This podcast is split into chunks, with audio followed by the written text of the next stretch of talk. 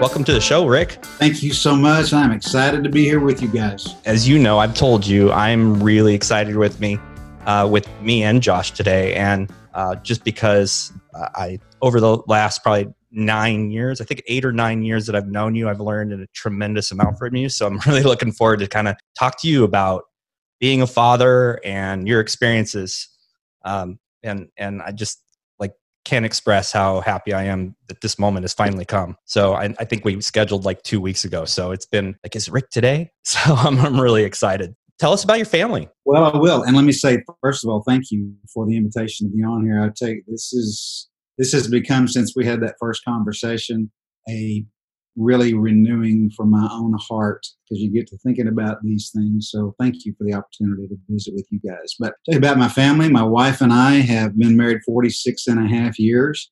I know I don't look that old, but I actually am. So Not at all. Yep. Uh, we grew up in the same church together, known each other since we were two and three. Oh, and, wow. steady, that's what you did back then uh, at age 14. So got married in um, 1974 and she is the love of my life and my best friend and my partner and um, an anchor in a thousand ways that I couldn't even begin to describe. We have two sons, Aaron and his wife Kara, and their four children, Luke, Lily, London, and Levi, uh, live in Mount Juliet, Tennessee. And Luke, uh, excuse me, Aaron is a worship pastor. He's associate pastor for a church in Tennessee. It's got two campuses, and so his primary responsibility is worship music, but he's also a baseball coach and a softball coach and a football coach and whatever the sport it happens to be with four kids, he's the coach. And he's doing a great job. He's been at the church there about 16 years. Our younger son, David, when I say older and younger, by the way, and we just have sons, no daughters, I'm learning about my granddaughters. So that's a whole new deal. Oh, yeah. and it's fun, but it's something else. Uh, anyway, so we have sons, but the boys, um, I still call them the boys. Aaron is 43 and David is 39. So we still call them the boys because that's who they'll always be. But David and his wife Stephanie live in Franklin, Tennessee, which is just due south of Nashville. And David has his own company, Creative Leverage Group. And uh, they started, he's been in that industry, uh, which is branding and uh, monetizing, uh, for example, a speaker or an author, their assets. And it's a wonderful work, and he's doing a great job. And Stephanie's got her own business. So we just got back from a uh, week and a half of spending time with them in Tennessee, and it was sure good to see them face to face instead of just Zoom. Oh wow, yeah, yeah. I, you know, uh, something crazy happened about three, two and a half years ago. I, I was listening to a podcast um, from an author that literally kind of changed the direction of my life with Andy Andrews. And I was listening to his podcast and I heard the name Loy and I was like, what the heck? And I'm pretty sure that was your son, David Loy, that was doing something with the podcast with Andy. Yeah, David was uh, actually ended up being the chief operating officer for Andy's company for about eight years. Wow. Okay. That whole experience of understanding the word of the world of writing and podcasts and publishing and all of those, all the things that go along with it. That served as the foundation for what he's doing right now. And so Andy holds a dear place in all of our hearts. Oh, mine too. I'm, um, if, if you're listening and you haven't read any books by Andy Andrews, you, um, you can first go to YouTube and just search Andy Andrews and, and pick up one of his really interesting presentations. And um, they're they're very entertaining. They're I, I could go on for a long time. So you, you owe it to yourself to kind of dive into that world. Um, like I said, it had a, a, very pivotal part of changing my life, um, where I learned to start becoming a bit more of a noticer and seeing life outside of myself. So that's really exciting. And Aaron, I have had the opportunity to listen to him sing not um, not worship music, but regular music, and he's very talented. And I'm and I think I've seen something online where his he's singing with his family. Was that him? That was doing? Yeah, they uh, they all sing. They love it, and so all six of them do some things together, both at church, and then he'll just pull them together, teach them a song, and they'll pop it up on Facebook. And I don't know about anybody else, but I grew I grew out on it, you know, because it's my kids. You know? Yeah, right. Yeah, yeah. That's it. Could be it could be hip hop, and you'd probably love it, right? so I think from the outside looking in and from the what I've seen of your your sons, you've raised two very successful adults. You know, you've kind of done what we say is the commission of um, raising future successful adults when we're, when we're raised where we actually have kids. That's really the end goal right? So how did your own upbringing let's let's kind of rewind way back and uh, what is it like 20 years ago you were a kid well a little longer than that uh, right. three plus so when yeah let's talk about your your upbringing well um, and by, I want to preface it by saying I need everybody to know, all you guys to know, we're all a working process. So, and that's me. Nobody ever gets to the place where you're a finished product, always growing. So be encouraged wherever you are. Uh, just take the next step. But the quick story, it could be really long, but the quick story is um, I was born in 1954, and my father I have an older brother who is nine years older than I am, and that age group, that age difference is really significant. Because you know, I'm I'm zero, he's nine. When I'm nine, he's eighteen, and so it's just not a lot of connection there. But the pivotal event was that my father died when I was 11 months old. So I have no, literally no memory of him, and just a few pictures and a very little bit about things that I learned from family members who knew him. So um, a lot of consequences to that. And you don't realize, and I literally did not realize the consequences to not having a father because I never knew anything different. So my normal, even though it was really abnormal, uh, it was my normal. And it would be 25 plus years before I began to understand personally what the consequence was of an absentee father. And of course, he didn't choose to die. And the truth of the matter is, and I need to preface something else again, Scott, because uh, this this may be a little bit sensitive for some guys. I had to come to a place of uh, being able to call the truth the truth, with no malice, yep. anger, with no resentment, uh, not criticizing, not dissing my parents, not blaming my parents, because there is zero profitability in that. But at the same time, the truth is the truth. And sometimes, if we're living in non truth, it becomes a real burden. So, I didn't understand the consequences of not having a dad. And concurrently, my mother was ob- objectively, and every member of my family and everyone who knew her would tell you the same thing. So I'm not being a critic. But the objective truth was when my mom was just not equipped to be a parent at all. And why is that? She had her own bag of tricks. Everybody came from somewhere, right? And she did, I believe with all of my heart, she did the very best she knew to do. But as I learned more about her history, she was incredibly wounded as a child. And she literally never recovered from any of that. And so when my father died, it was almost like, you know, the lid was closing almost to fully closed. And when my father died, it just closed. And she was emotionally absent for my entire life. And I, I wish I could say there was some great and wonderful, I wanted it, uh, you know, kind of healing of all of that, but there never was because she was never to the day of her passing. She was never able to go there. So all of that just simply meant no male influence in my life. This people are going to think it's a sad story, and I guess it is, but it's the truth. There wasn't any male influence in my life until I was four, and I had no boundaries, zero boundaries, and I had no definition of who I was. My definition of who I was, for example, I'm looking at you guys, Josh and Scott here on this screen as we're recording. And I'm thinking, okay, I'll watch you two for a while. And however you behave and whatever you say and however you act or walk or whatever, that's what I did because you were my role models. Didn't have any others. So that just goes on. And, you know, next year and the next who are, who are my classmates then? Okay, that's who I'm role modeling. So no internally generated sense of self. Wasn't mean. I wasn't a fighter, but I just didn't have any boundaries whatsoever and I was the kid that most teachers really did not want to have in their class. yeah.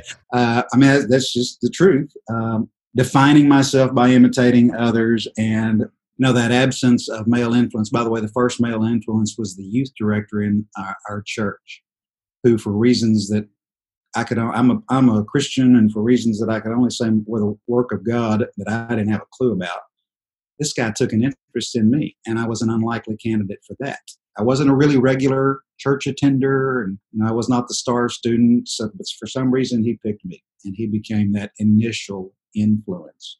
So, um, father gone, brother up and out of the house by the time I'm nine, because uh, he's nine years older than I am, and my mother just trying to survive day by day, and then my bag of tricks. But you fall into a rhythm, whatever it is. Kids figure out some kind of a rhythm to fall into. So I fell into one of uh, trying to fit in, and through junior high, really awkward, and finally seemed, and that's the key word, seemed to get myself together a little bit in high school. And Jan, of course, when she came into my life at age, I was 14, she was 15, the first stable influence and real relationship that I ever had with anybody. So kudos to her. 99% of the re- of whatever it is that uh, someone might say that's kind about me is uh, a huge part of that is her. So thank God for my wife. But I'll say that to some degree. oh yeah, and I, you know, the, being able to own that that's really liberating, and because it's that partnership. We've always said she is my best friend. Now she's my lover and she's my confidant. And she's my she's my buddy and all the things that you would say. But first and foremost, she's my best friend, and it is the safest trust relationship that I have on the planet. So I'm really, really grateful for that. And she, you'll hear that she was a huge part of me figuring out what being a dad meant. So, uh, you know, I said something a moment ago, and I'm going to just drop it in right here because it, it's on my heart. I recently came across, I, I mentioned that my, of course, my father was physically absent and emotionally absent because he died. Right. didn't choose that. But my mother was physically present but emotionally absent. And there's a book that I came across recently that I, I would suggest to uh, anybody. It's by uh, Tim Olson, O L S O N. And the title of the book is The Legacy of Absence. And summarily, the book just talks about the reality of uh, if there is a a present but emotionally absent father, if there is a not present and emotionally absent father, or if there is a present and engaged father, or if there is a not present and engaged father. For example, someone who may have gone through a divorce situation, but they're working hard to stay in their kids' lives, etc. Four categories there. And the book looks at some statistics and then some practical realities about what those things look like. And it just confirms what you guys are already mastering, and that is that the uh, consequence of an absentee father, emotionally or physically or both, is immense. Mm. The role of the father is huge. But that's that's where we started, and uh, I'll go on just one step further, and then stop so you guys can ask questions. Yeah, go for it. Uh, Jan and I got married when I was 19 and she was 20, and we had our first uh, child, Aaron, came along when I was 22. So just kind of grooving along, and we're loving each other, and we're having fun, and doing the best we know to do, and uh, you know, thinking we're doing pretty good. But I will tell you that as Aaron got to be about three or four, up functional. That's what I call it. Uh, so not functional, but uh, as he got to be three, four, five years old, something started happening inside of me, and that was the recognition of, wow. So I'm the father, and I don't have a clue what that means. But he's looking to me, and I have a responsibility, but I don't know how to do this, and I don't have any role models to bounce it off of. So just I, that's probably overblown. I probably wasn't that aware of it at that moment in time, but it started around. I think a lot of men come to that point. I mean, no matter like even men probably who had really great fathers start to like think back, oh my gosh, do I know how to do this? And I can't even imagine the and, and I hear it a lot from from the men in our group. Um, but I can't imagine the brevity of that as you've had no male influence, really no male father figure in your life until 14. You said it was 14 when you met. Yeah, the same time you met your wife, right? Yeah, so you had two really pivotal people come into your life at 14. So what did you do at that moment? I mean, what like you got this big like, oh no, I don't know how to do this. Well, uh, I go back to Jan, and you know she knew my story because we had talked about it. And she didn't really say too much about that, but she was a very wise person, probably not to say too much about it, because I did not know what I did not know about what I missed. So I'm living in this thinking, okay, you know, well, most of all the rest of my friends have got dads, and I see them around. They show up for the football games and this, that, and the other. And that's pretty cool. And I don't really get it. But I was actually told uh, by my mother as well as by a couple of great aunts that you cannot miss what you never had. And I, I absolutely bought into that because I mean these might be authority figures in my life, and they loved me. They weren't being abusive. They were just that was the best they could do to try to help me grow up. So they said, "Well, you can't miss what you didn't have, and don't worry about it." And uh, I've come to realize that that is absolutely not true. Right. absolutely can miss things that you didn't even know you were missing. You can't because uh, you know God has built into us, I believe, that the whole family system. I mean, the role of the father is uh, incredibly powerful and important. So, uh, as Aaron grew and as David came along, and I'll give you this little. I don't know if anybody else has experienced this. I think some have, but I kind of, it was so much fun to have a son. And so I'm trying to learn how to change diapers. And I think in my entire life, I've changed three. So because Jan was a really attentive mom and all that kind of stuff, and she knew that I was clueless. So got to be transparent, tell the truth, change three. Um, but coming along with them, again, deeper realization. And when David was born, it was a kind of tough on me because another layer of responsibility and sober, as if I wasn't responsible and sober about one son. And now there's two.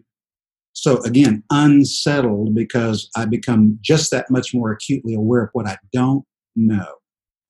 And to what you said earlier, am I up to this? So, um, yeah, and he, you know, I will tell you that uh, I'm, I'm talking to you like these things are all finished product, but even as I'm sitting here talking to you, I'm feeling it you know, because those are things that you lived. And um, so Jan carried the ball early, uh, but there was this gnawing restlessness inside of me.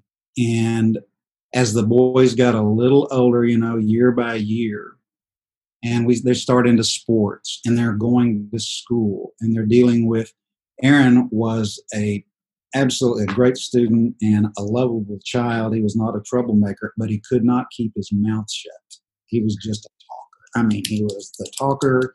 He was in trouble all the time being the talker. So, guess what? I found myself dealing with school administrators about Aaron's behavior. And that starts a tidal wave of realization of, man alive, uh, all I really know is that I'm angry. Because I will tell you that my primary emotion at that stage in life was anger. I didn't even know why, but Jan would tell you that. She saw it early on. And part of that anger comes from things that you missed. I'll go back to just one little thing. One one thing that I recognized later is that I was angry because since I didn't have any role models and since there was no male influence, I interpreted that as nobody cares. Yeah. I don't matter. So do whatever you want to do because nobody cares anyway. Well, that actually creates anger because something in a child says, somebody's supposed to be taking care of me here, you know? It's supposed to be some solid ground somewhere. Mm-hmm. Uh, and since you're not getting that, uh, you get angry. So I get anger and I get confusion and I'm trying to do my best and trying to read some books and all of that kind of stuff, but just a disconnect at that point in time. Uh, let me say this, and then I'll, again, I promise I'll hush. Um, I made one decision. Scott, I told you about this on the telephone. one decision that was a game changer. And I didn't, I didn't have any wisdom. It wasn't a wisdom based decision. It was a, okay, this is the best I know to do decision. That's it. And that was, I started to think about what did I miss? I would see myself parenting Aaron and David on the ball field or in the house or at school or whatever. And I'd get a sense of, well, this must have been what it would be like to have a father. I'm playing the role. Well, I am the father, and I'm but I'm looking through his eyes as he looks at me, and that that can be a pretty heavy thing when you realize your son really is looking a hole, boring a hole through you with his eyes. What are you doing, Dad? You know, are you here? Can I count on you? All that kind of stuff. So the one decision was, I don't know what to do. I don't know how to do it. I don't have a bunch of answers because I didn't get any coaching on what it's like to be a man and you know how do you identify yourself and how do you know who you are and how do you know whose you are because you know I'm, again I'm a believer. How do you whose am I? Well, I believe I belong to the Lord. Um, but who am I and whose am I? The decision was simply this: okay, it's painful and it scares me, but I'm going to show up. I'm just going to show up. If I know what to do, if I don't know what to do, if I know the answer, don't know the answer. If I have to go to Janet and ask her for help, I'm showing up yep. for them because that's the one thing I know for sure I missed. So. That that turned out to be a, a gift from God. Yeah, that's that's the reason we started the brotherhood exactly what you just said because it was me going to Scott saying, I'm completely lost. I'm completely lost. I don't know how to do this. You know, my my dad was there. You know, he he didn't die, um, you know, like your father did, but he but he wasn't there. You know, and I mean, he's not a he's not a bad dad. He's a good dad. He supported us, and that's why he was gone. I mean, we just didn't. We were, you know, very poor, and um, so he would get home, you know, six, seven, eight, whatever it was from work, and then turn the TV on or whatever else. And there was just no real interaction. And I, it's funny because we've had a, a num- number of these interviews and number of these podcasts, and Scott and whoever is talking, and I'm like, I don't even understand what you guys are talking about right now because I didn't have that. You need to like tell me, like when people say like the role of, of the father, you know, I'm like, I, I don't even know what that is besides making money, you know. And if you look at my life, that that's it. It's like what I do until Scott has started speaking into my life and saying like what you just said, Rick. Just show up, just be there for him. And I'm like, okay, I can do that. You know, I can I can start from there. You know that that was a hard thing to do because again, you miss so much, or I missed so much that even just showing up and drying their tears or listening to hard questions or the inevitable conflict and the battle of the wills and all of that kind of stuff. Well, every one of those things was um, uncomfortable for me. There wasn't one of them that was comfortable. I will say, you know, if they did something good on the sports field, that was comfortable. Yeah, you know, I could cheer them on. I could, that was easy to do. But uh, when they got in trouble and they were crying or they were hurt or they'd been disciplined and did i overdo it did i underdo it you know what's the what's the metric here and you know so jan was a tremendous safeguard and help to me in all of those things and why is the only thing that i can really express anger what, what's the deal you know now that doesn't mean that there, there wasn't laughter or there wasn't fun it doesn't mean that it just meant that the dominant dominant emotion was anger and uh, you know, there's a lot of stories that I deeply regret about that anger, not with the kids, but with people that I thought were threats to my kids, mm. and tremendously over responded to those things because that's all I knew to do. But since I'd said I'm going to show up, then brother, I'm stepping in the middle of it, and this ain't going to happen, kind of stuff. Yeah, I'm looking in a mirror, man. I'm looking in a mirror. I'm glad. Uh, I'm glad to meet you because I, I I need this because because I was, you know, even today I was walking and I was listening to a podcast and the guy was talking about how somebody cut him off and then, um, uh, or he cut somebody off and the guy followed him and, um, you know, the guy started yelling at him and he's like, you know, I'm, immediately sought forgiveness and I, you know, prayed for that guy that because um, obviously he needs it. And I was like, oh my gosh, I would have put his head through his own car, you know, yeah. and and yeah, it's like that anger. I hear it because it's dominated my life for so long, and it's something only probably three years ago now that I really started dealing with. Well, and let me let me encourage all of us, especially you, Josh, because uh, I had to come to grips with the fact that okay, and we all know this, so it's not a guilt trip. It's just again the truth. And in a book, uh, Leadership is an Art, a guy named Max De Pree says that the leader's first responsibility is to define reality. And facing reality for me was extremely painful, and I'll say a little bit of that. But uh, when I began to realize that whatever I was doing or not doing, Aaron and David were replicating because they didn't, they functionally didn't have any choice. I was the male role model. So just by time and presence, uh, it just gets built into them. I'll tell a funny story, uh, and it's a precious story to my heart. But when the boys were like six and or seven, six or seven, and two or three, uh, we went to a church because we were involved in our church and we'd do some things with other churches when the guys were young. We'd all get up on the stage and sing together and all that kind of stuff. It was, it was great, precious memories. But I remember one time we were in a church and I had finished my part of my assignment in that worship service. And so I was sitting up on the platform on the uh, near the pulpit, and there was a guy preaching.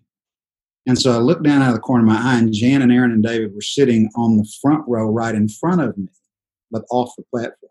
And so I just happened to notice I was sitting there with my right leg crossed over my left leg and kind of sitting back, and I had my Bible in my hand, and I'm sitting there like that. And I watched out of the corner of my eye, caught my attention for some reason, and Aaron was working hard to sit exactly like I was sitting. He was looking at me, and then he'd move his leg and try to position it and lean back, and he had a hymn book in his hand. And I watched that he was trying to imitate me. And brother, I'm telling you right there, uh, it was boom, brick to the forehead. They're watching everything. I am good, bad, or indifferent. I am the role model. So, what are they seeing? Yeah, that's up. I love that story. I've noticed similar moments, um, and it's why when people say, "What can they do?" Like a, a big comment that I or question I get is, "How can I get my kids into wanting to exercise?" And I'm like, just do it every day. Like make it a part of your life. Like no matter what you want them to do they're going to do what you do. That's why they're saying do as i say not as i do is an absolutely horrific piece of advice because they're going to do as you do. Uh, we we leave such a massive impression on them through our own actions. And i, I want to kind of step back to this is, is showing up is huge and I, I, I think um, the other thing that I was thinking about with anger for both of you is, uh, you know, that's probably the emotion that men, quite honestly, experience the most. And um, usually for me, anger comes from confusion or a lack of knowing what to do. And I can't even imagine the brevity of that of not having any type of, you know, example growing up and and looking into your life and going, you're you you so angry because you don't know what to do. And I think it's really important to talk about that. I think most men are angry. I've seen it in conversations I've had with men on our group. They're like, they just repeat over and over again. I don't know how to do it. My dad didn't. My dad was horrible. I don't know how to do it. I mean, you know, I like, hey man, the only thing you can do is improve on what you know he did and do the things he didn't do that you want done. And it still went back to I'm just mad. And I yeah. think men need to um, to embrace the truth. And I love that you said early on, the truth is the truth. It's not. I don't remember the words you said. It was very eloquent, but we have to to look at the truth, the reality of the situation. We don't have to apologize for it. We need to look at it, uh, understand it, and step forward. And I, I, I think that that's like, what did I miss? What What do I want? I think what would I have wanted as a kid is like a really great answer to like, what do I do as a father? Well, what what do you desire most? You desire to be loved, um, understood, accepted no matter what mistakes you make, and um, guided. Yeah. Do I matter? I mean, that's that's, and you know, you just triggered a thought. I, I I'll fast forward and then we can come back wherever you guys want to go. But uh, it was age 30. So I can't remember what the boys, but this all came to a head for me, and it got it got pretty heavy because I just realized there was such internal dissonance. And Jan was helping, I was putting band aids on things and trying to read and stuff, but it just, uh, I just needed some help. So uh, for about two and a half years, I went to a counselor. To which you know I didn't want to do that. Uh, I was embarrassed, actually almost ashamed, and all all that did was feed the fact that I didn't have much self respect or self esteem or self control anyway. You know, it's like okay, let's just take all the bad things and pour them on your head. But it turned out to be an incredibly important experience for me because I saw some things and learned some things, and at least was able to clarify and come to some peace and let some of the anger go. You don't let a lifetime of anger go in a, a split second. That's just not reality. But you can begin to let it go and begin to see, uh, okay, how to do it differently and begin to feel differently about yourself and start to develop that self esteem and self respect and that internal locus of control. Because remember, I said I didn't have any I didn't have any role models, so there was everything was externally generated. Well, at some point in time, uh, we're pretty much need to figure out who we are and who we are going to be by choice and not by default, right? Not by default to the circumstances. But now, I I'm not responsible for what my parents did. I was there, and maybe I was impacted by it, but that's not a cause for judgment. But the minute I become aware that I'm not responsible for what they did, then I also have to be aware that I am responsible for who I am today and who I will be tomorrow. Yeah. So all of that got really pretty heavy, and that time of, you know, being vulnerable, uh, which is not easy for men to do, to be truly vulnerable, and it's still not easy for me to do. Because, tell you, uh, I'm going random here. I apologize, but this uh, it's kind of all coming back to me now, so to speak. But one of the things that Jan and I did when the boys were young is part of this process is that probably for between the time that Aaron was seven, David three, all the way up through high school, uh, almost every night, I can't say every night, but almost every night, the day ended with the guys on our bed. And, you know, we're in, we're in bed but we'd invite them or they'd knock on the door and come in and it just became a routine. And so the conversations started opening up and it was no holds barred. Ask anything you want to ask about any subject. What are your concerns? What are your problems? And you know honest and true uh, a lot of it was dad why did you say that? Why did you do that? You know? Uh, or dad give you know give me some advice and all that kind of stuff. So all of that is exposing you know some of those deficiencies. So actually that's what led me to go for some additional wisdom and insight because you just feel beat up. You know you're trying but you just feel beat up because you don't really know. So but that turned out to be that vulnerability Jan noted this to me last night when we were talking about this. She said, Remember to tell them about all of the times that you had to walk up to Aaron or David and look them straight in the eye and said, I am sorry, please forgive me because I was wrong. And that's that's getting down to the heart right there, brother. Yeah, two things. One, having that open communication, no judgmental uh, anything can go right now. Conversational setting or or um, expectation.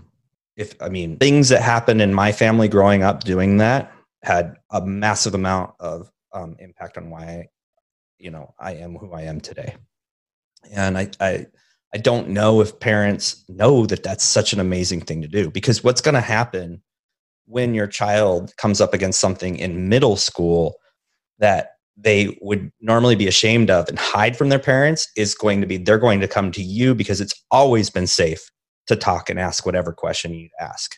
So one, I think that's a really great uh, point and thing that men really should think about is like you got you need to be that safe, comfortable place. Um, the other thing is is the opposite. The opposite of anger is vulnerability. I, my, I mean, you know, maybe it's not quite the opposite, but it seems it's opposite. So we actually have to go a complete opposite direction of what we how we initially feel is anger when we're confused when we really actually need to become vulnerable and talk through that stuff. And I, that seems like those two things are probably extremely pivotal in your journey to learn how to be a father a, an effective father. Yeah they really were and not comfortable but you know by by the time well i'll, I'll give you this little quick vignette. A week and a half ago uh, we were doing a family Zoom apart from my grandchildren. So it's David and Stephanie and Aaron and Kara and Jan and I. And I don't know how we got into it, honestly.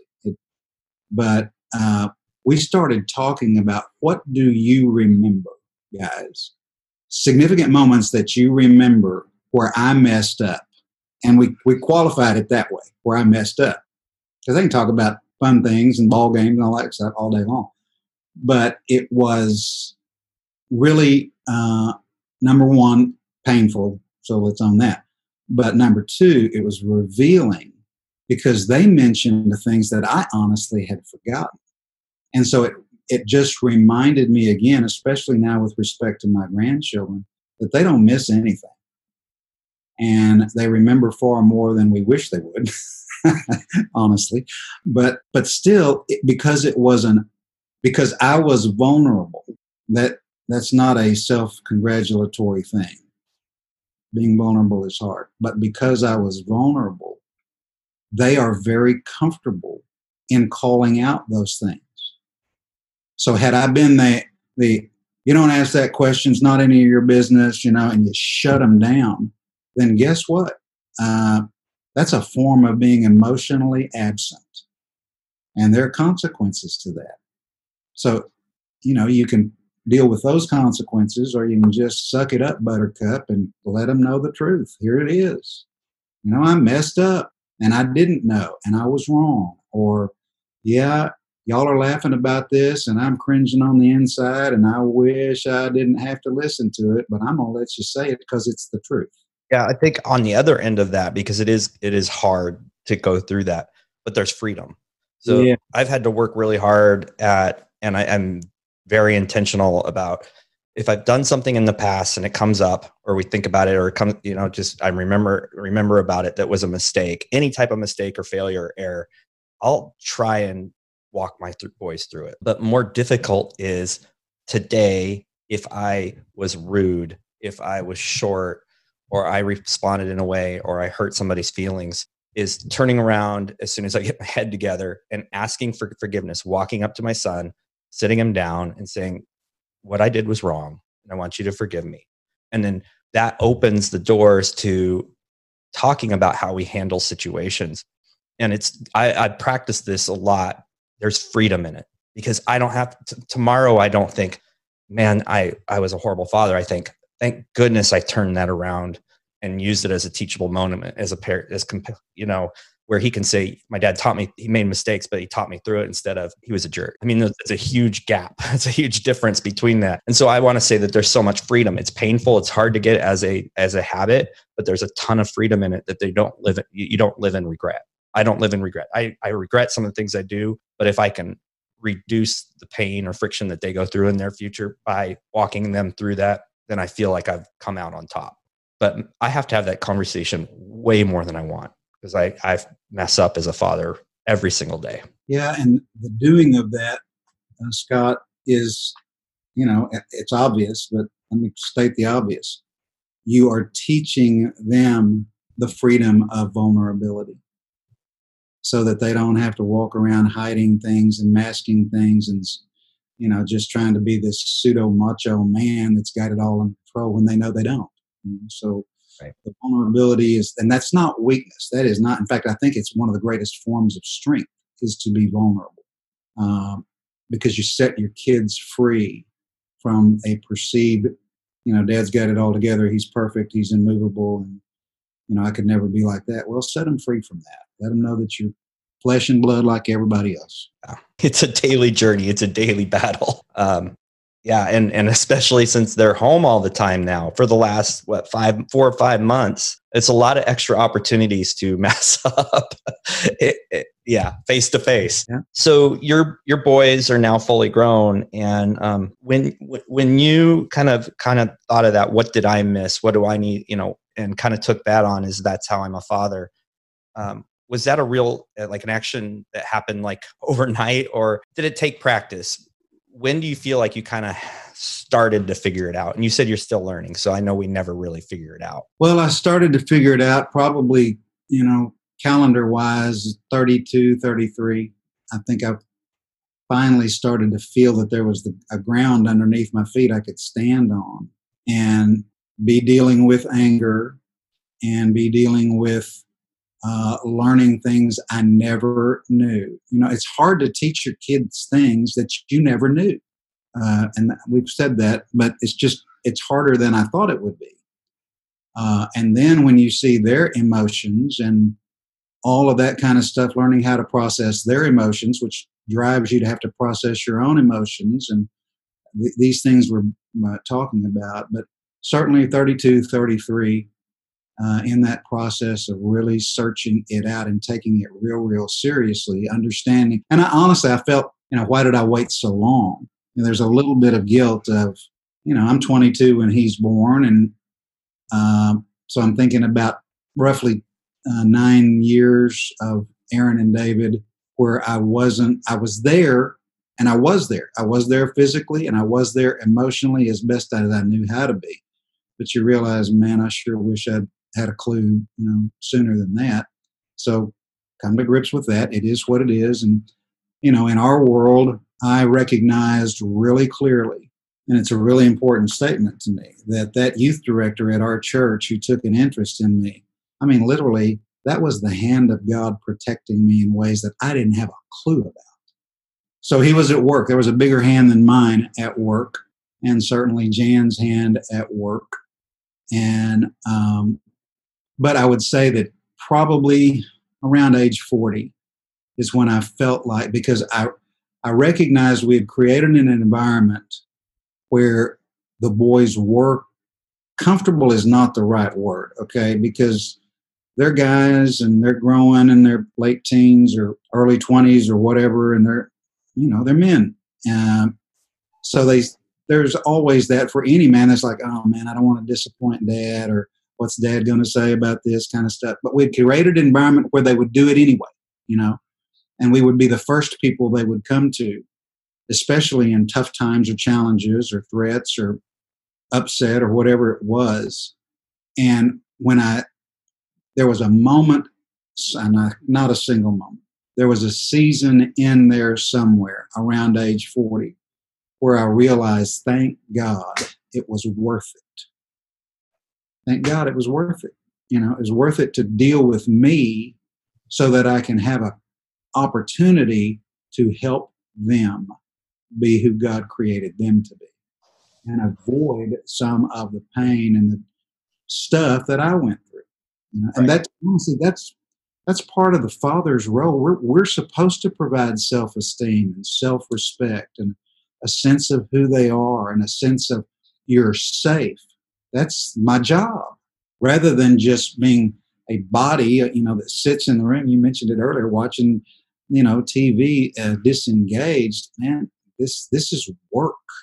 And it is 24 7 work. And even yesterday morning before we left uh, nashville had a really sober conversation with my younger son david. He's in business and this is a tough season for people in business. So these he's like a lot of people in business, he feels very vulnerable but fully responsible. So, you know, I'm so grateful to God that I get to participate in those conversations, but that would have never happened had I just left it at business as usual or just tried to blow it off and say, oh, it doesn't really matter, you know, they'll be fine. No, it matters. And you don't, the, the problem that I recognized is you're not going to see the fruit of this stuff until way down the road.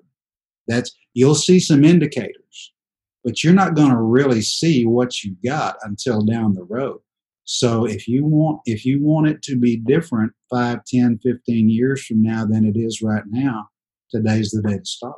Yeah, I think that's a really important point because we can get so wound up and tied up into the behavior and actions and things that are occurring today that we you know throw our hands up like what, i'm not doing any good i think a lot of parents fall into that like and and almost probably become more absent as time goes by because they don't see immediate results, but nothing worth doing usually has immediate results. Well, and the complexity of this culture, guys. I mean, heavens above. When I, for me, I'm six years old in 1960. Well, that is a different culture. And I watch now through my grandkids what skill Aaron has to have and what learning he's got to go do to understand how to raise kids in this generation uh, relatively speaking, mine was pretty simple. You know, uh, it's not that simple anymore. So, uh, but it's not. It's not over. It does not have to be overwhelming. It's just a matter of the decision that I'm going to be in it. And if it's technology or if it's you know the stressors of our nation right now and the hard questions that have got to be asked, then I'm going to be in it. Yep. if I don't know, then I'll go find an answer. You know, uh, but I'm not going to default to go figure it out or you're on your own. I'm not defaulting to that. Gosh, yep. That was, it hits me because that was our default, our everything. And, uh, the uh, the story is like changing tires hits me so hard because um, the way that I was taught to change a tire was, hey, the car has a flat, go out there and change the tire. And I was like, well, come show me. And he was like, nope, get out there, don't come back in the house until you figure it out. And that was how I was taught everything. and um, sure, I'm extremely self reliant now, but uh, but I hear you, and now I'm. But it it does hit me because I'm like, yep, you know, everything was solely like I'm trying to walk him through it. I'm trying to teach instead of of hey, no, just go figure that out. and you know, for for us, just that was kind of impossible to do because we didn't have a clue.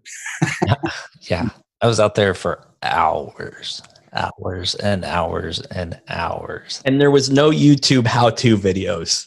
I mean, it took me, yeah, a long, long time. But I mean, goodness, I, I can't even tell you everything that was like that. And there's no reason for us to, for me to like start ragging on my dad, you know, for any reason whatsoever. And it, and and uh, uh, to his credit, he has apologized a lot for all of that now. You know, he uh, it, it's even become a joke. We've talked about it on the podcast before, where he's like, where he's like, oh my gosh, he's just like, I just screwed up with you guys, and and now like he very much is way more supportive and is trying to teach us lessons and everything else. So um, he's recognized it as well. You know, t- uh, again, another little quick illustration, and this happens at least once a year, sometimes more but the six of us adults will get together for dinner somewhere. And once a, a year or so, uh, the conversation will come up where both of the boys decide to start telling stories about me. And so the first time that it happened, I am so incredibly uncomfortable because their wives are there. And it's just like, I'm about to be exposed. You know, I mean, me and them, that's one thing, but me and their wives, that's, yeah, am I ready for that? But I got to tell you, and the stories are funny and they're absolutely true. So I have, it's a strange thing. It's a strange feeling. I can't describe it. But I can tell you that the end result is when those conversations are over and we have laughed hard and I have grimaced. Mm-hmm. And sometimes my daughter in laws have looked at me like, really? You know? Uh, and sometimes I have to apologize to my daughters in law because I will say that whatever one of them whatever one of the guys just said or did, I'm responsible for that. You know, I taught them that, so please forgive me. Uh, but I'm the point I'm trying to make is, I'm telling you, it means more to me than life that we have that kind of relationship. It is precious to me. Yeah, that they can just say it and laugh, and I can laugh, but it's in context. It's not judgment Right. It's not perfect. It's not any. It's not minimizing me. It's not. Uh, it's truth, and man, the truth will set you free, but it will probably give you a lot of pain and stress before it does. Yeah, for sure. I want to I want to use that and your your story about or about when the boys were growing up, they'd come into your bedroom at night. Um, and you shared something with me that I think every man needs to hear, and um, something I'm to talk to my dad about, and because I just think it's incredibly power powerful. You said that you guys, you and your sons, get together every single year, and you ask three questions, and each of you asks each other. So I want you to share that with us and, and talk us through that a little bit. Well, you know, we're all from Dallas, Texas, and uh, so of course we're, for good or bad, we're Dallas Cowboy fans. Right on. so am I. yeah, everybody on the call is. Uh. You're in good company. So for mm, more than 20 years now, every year, uh, Aaron and David and I take a weekend and we'll pick an away game for the Cowboys, and we'll go somewhere to the away game, and we'll go in on Friday and uh, have dinner on Friday night, and then hang around, kick around, look around on Saturday, and then go to the game on Sunday. And part the we didn't make it just a fun thing. We wanted it to be something substantive.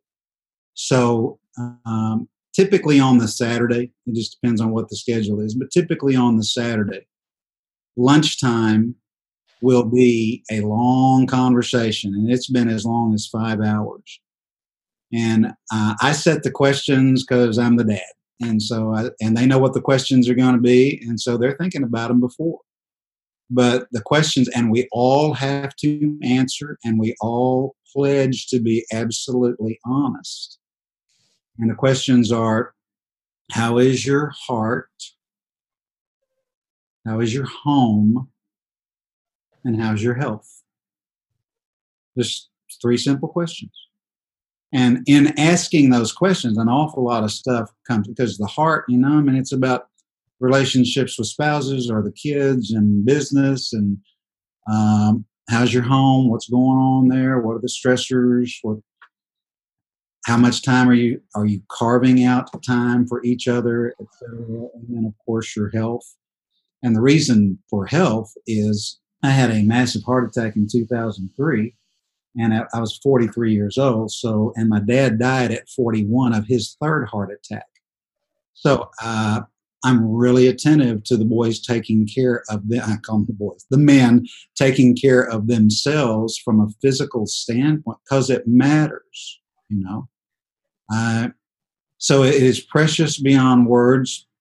Truth is, most of the time there's tears and emotion but there's transparency and there is a bonding that uh, nothing we've ever done in our lives together is in the same category as that. A lot of other things are really good and they're as good, but they're different. But this is a very unique experience, and I and I I don't know about them, but I treasure it deeply. Uh, look in, I mean, look in their eyes and their hearts, quiet, away from distractions, man to man, and I learn from them. Golly, I learn from them. They are both smarter than I will ever hope to be. And I'm so proud of them, but I learn from them. And I, so, and that's something you don't have to wait till they were like 19, 20 years old. You can start that early on. And I would say the earlier, the better. Yeah. I've thought about those three questions a lot since we talked a couple weeks ago. And um, recent my dad and i connect we try to connect every week he lives in oregon i'm in texas and um, sometimes he doesn't know what to talk about i can tell and same here it's like you know we want to share what's going on it's all super selfish or it's all about the kids but I, i'm thinking about these questions going that could take conversation to a whole new level really fast and i think um, being intentional about having those questions I, I just i can't wait to do this with my boys. And uh, you just made a point i don't need to wait. Yeah. So i think those are those are really quite extraordinary. So how's your heart? How is your home? And how is your head? When you see your your your boys and their families right now and you see the way that they're interacting with their kids and the things that they're doing what is your measure? Like you look at it, you're like, that is success because I know you feel that about them. Like it, when you see them as a parent, what kind of things are you thinking? I'm so proud that they're doing X, or you know, what are they doing?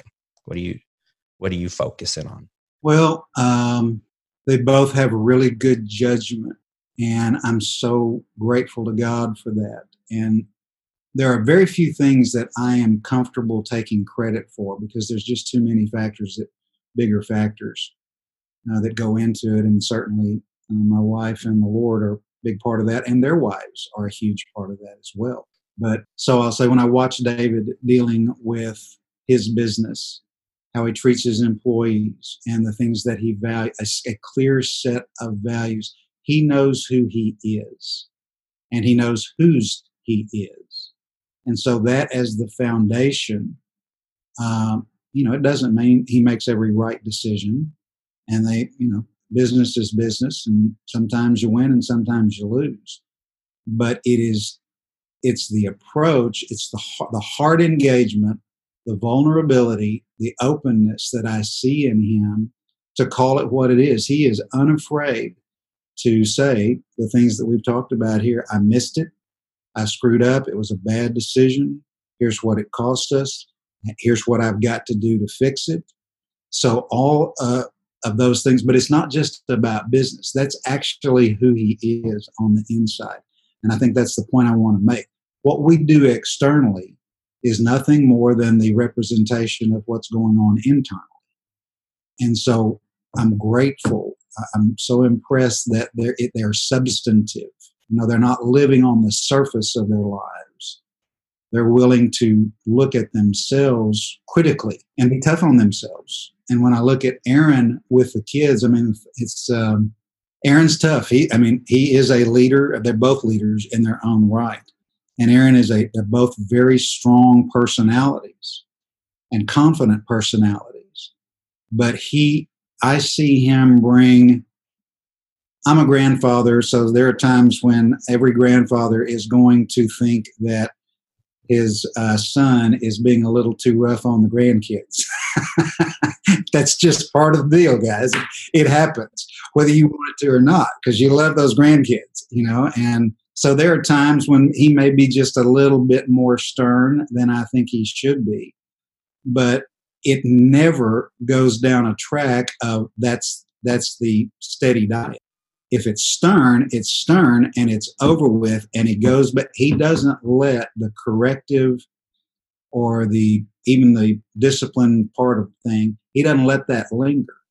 It's this is it, this is the consequence, boom, and we move through it and everything is right back to normal. So there's no holding of grudges or offense or things like that. He's strong, but he is equally as tender and I when I watch him with my grandchildren, I really get a picture of what it's like to parent well.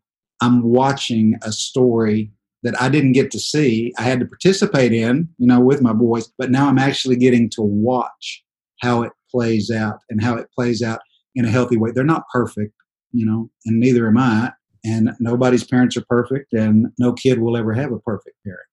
But I'm so grateful to see the emotional maturity and the vulnerability coupled with the strength in their lives. It's just, again, it, it's a gift. I'm not that smart, so it's the gift of God, but uh, every seed you plant now is going to show up somewhere. So just keep planting.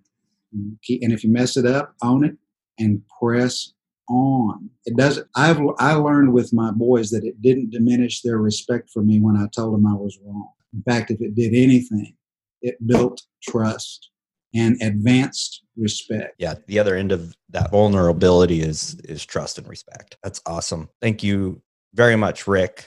Thank you everybody for listening to the Brotherhood of Fatherhood podcast. We hope you enjoyed this podcast. If you did, please subscribe wherever you listen to podcasts. It doesn't matter. They're all over the place. And do us a favor, leave us a, a five star review or no review. if you want to know more about Brotherhood of Fatherhood, uh, want to continue to get amazing content and and um, tips from men all over the world, follow us on Facebook. Our group is the Brotherhood of Fatherhood. And if you are a woman and you're listening to this and you want to influence a man in your life, follow our page, Brotherhood of Fatherhood, and strategically drip that into your husband's life somehow. So thank you.